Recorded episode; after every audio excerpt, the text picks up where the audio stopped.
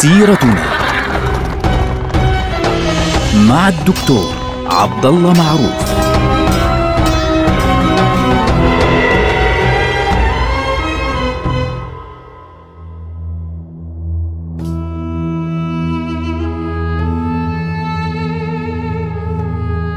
السلام عليكم ورحمة الله وبركاته. سيرتنا سيرة هذه الأمة ونحن الآن في عهد الدولة العثمانية. عزل السلطان سليم الثالث ثم قتل وتولى السلطان مصطفى الرابع ثم عزل وبدأت الأمور تضطرب في ذلك الوقت مع تولي السلطان محمود الثاني الحكم. السلطان محمود الثاني تولى الحكم فعليا ما بين عامي 1808 بداية القرن التاسع عشر و 1839 يعني فترة حكمه كانت 31 سنة يعني اللي هي بالهجرة بتطلع 1223 حتى عام 1255 للهجرة النبوية الشريفة. فخلال 31 سنة محمود الثاني كان في زمنه عدد كبير من الأحداث الكبيرة التي أثرت على مسيرة الدولة العثمانية من ناحية وأثرت أكثر على أيام السلطان محمود الثاني كانت يعني الفترة هذه ال 31 سنة كانت مليئة بالأحداث الكبرى التي أثرت على الدولة العثمانية وبقائها وأثرت أيضا على المحيط العربي خاصة الذي كانت الدولة العثمانية تحكمه في ذلك الوقت. واحد من أهم الأحداث التي نبدأ بها عهد السلطان محمود الثاني قضية الانكشارية.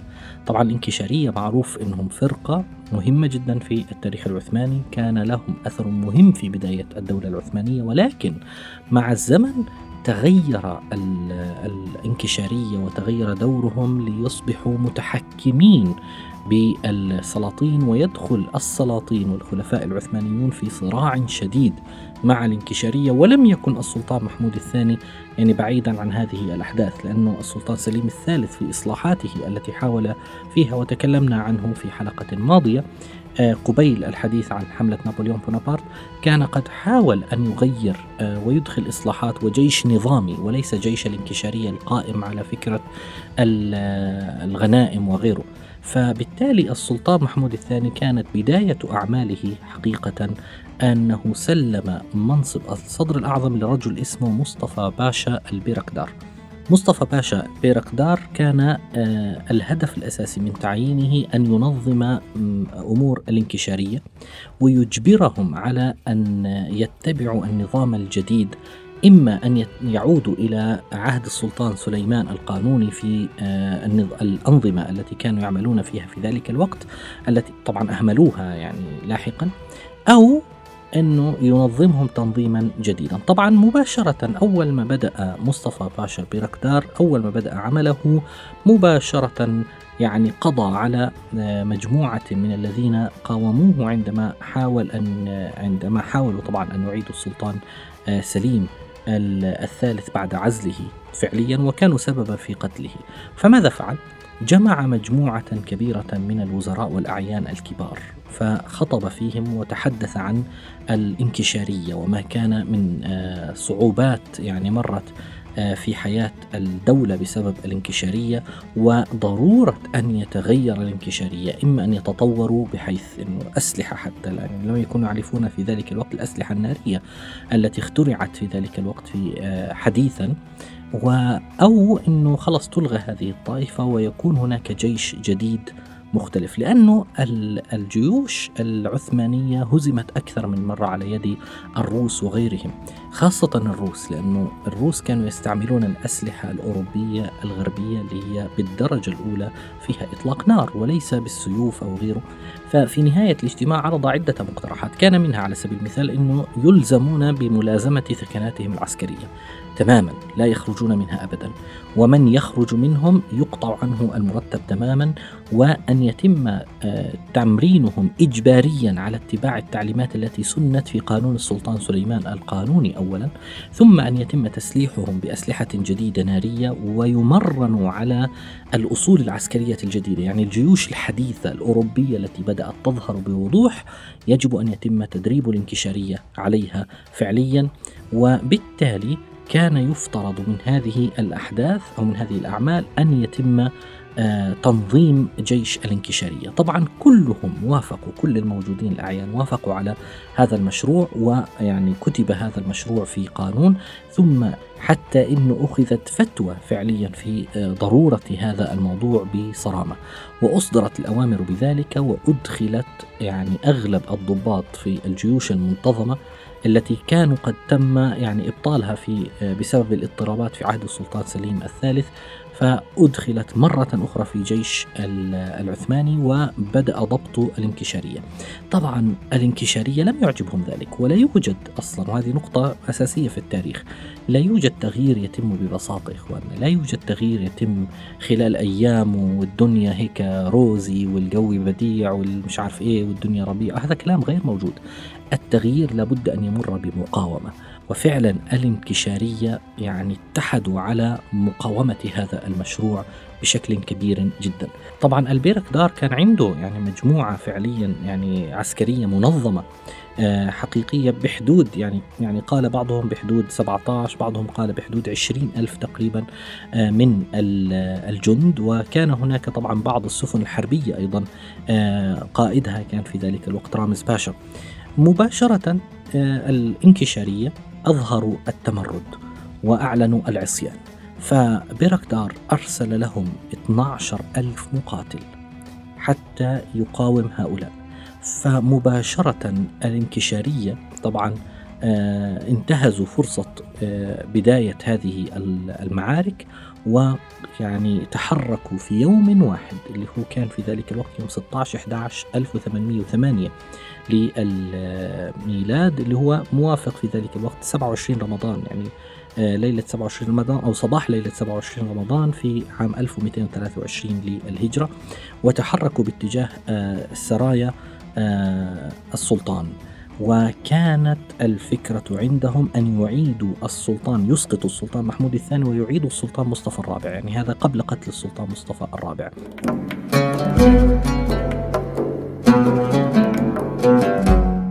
فاعترضهم طبعا برقدار وقاومهم بالجند الذين معه مقاومة عنيفة جدا. فلما رأى أنه يعني عددهم كبير وأن قوتهم كبيرة مباشرة دخل وأمر بقتل مصطفى الرابع مباشرة وألقيت جثته أمامهم.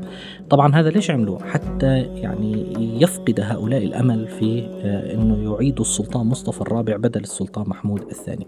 فالذي حدث العكس تماما أن هؤلاء الانكشارية ثاروا أكثر ويعني وأشعلوا النار في السراي حتى يفر منها البرقدار الصدر الأعظم.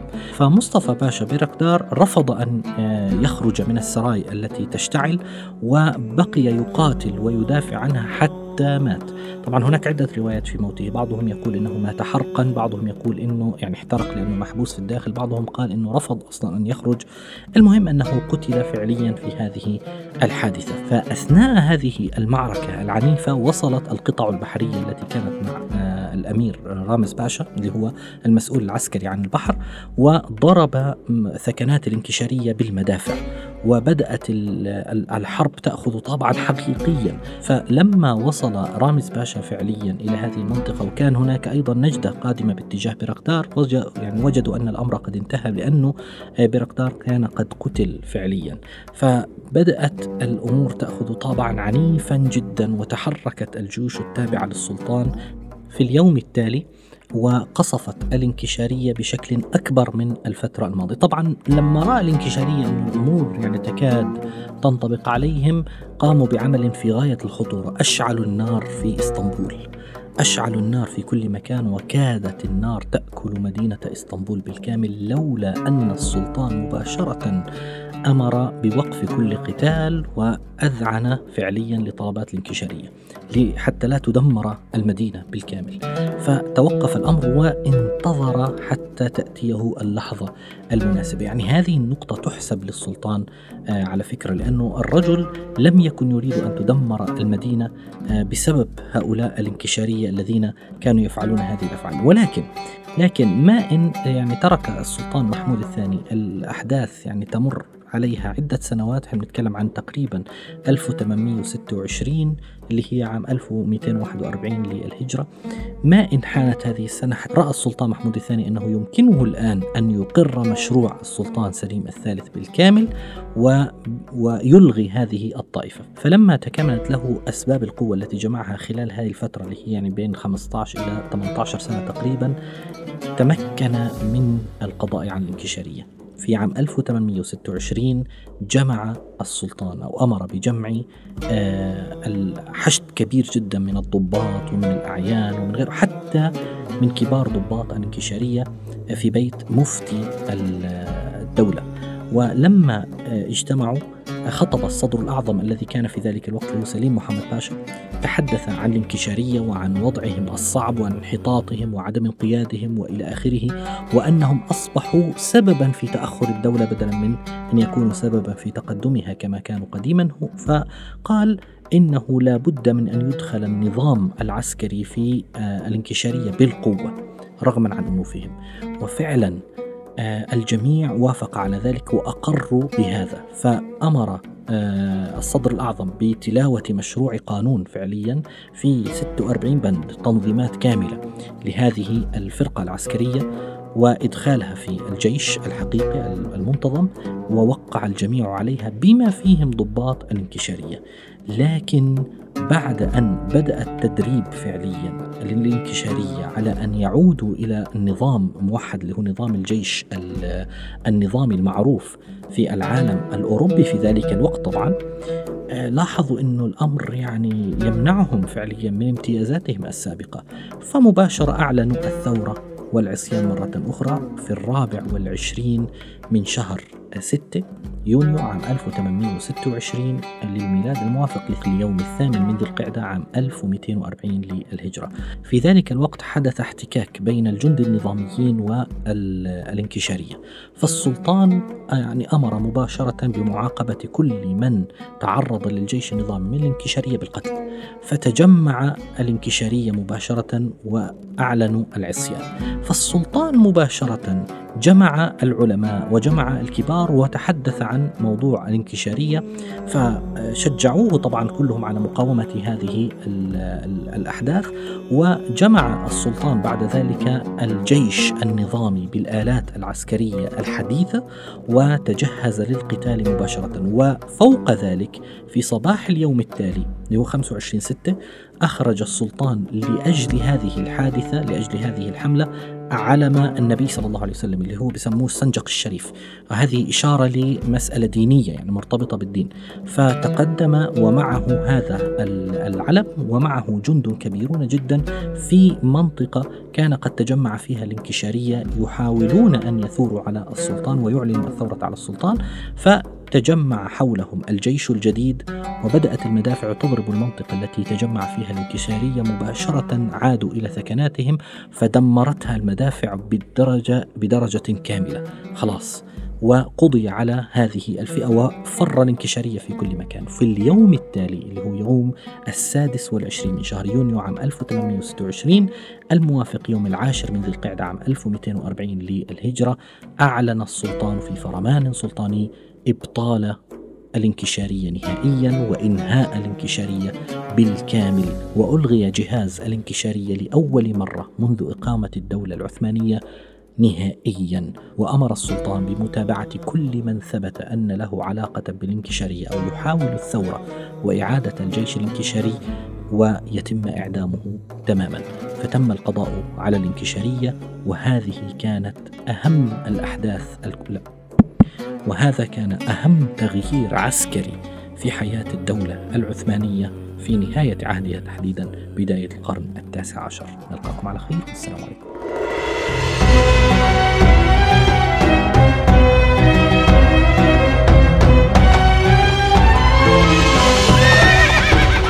سيرتنا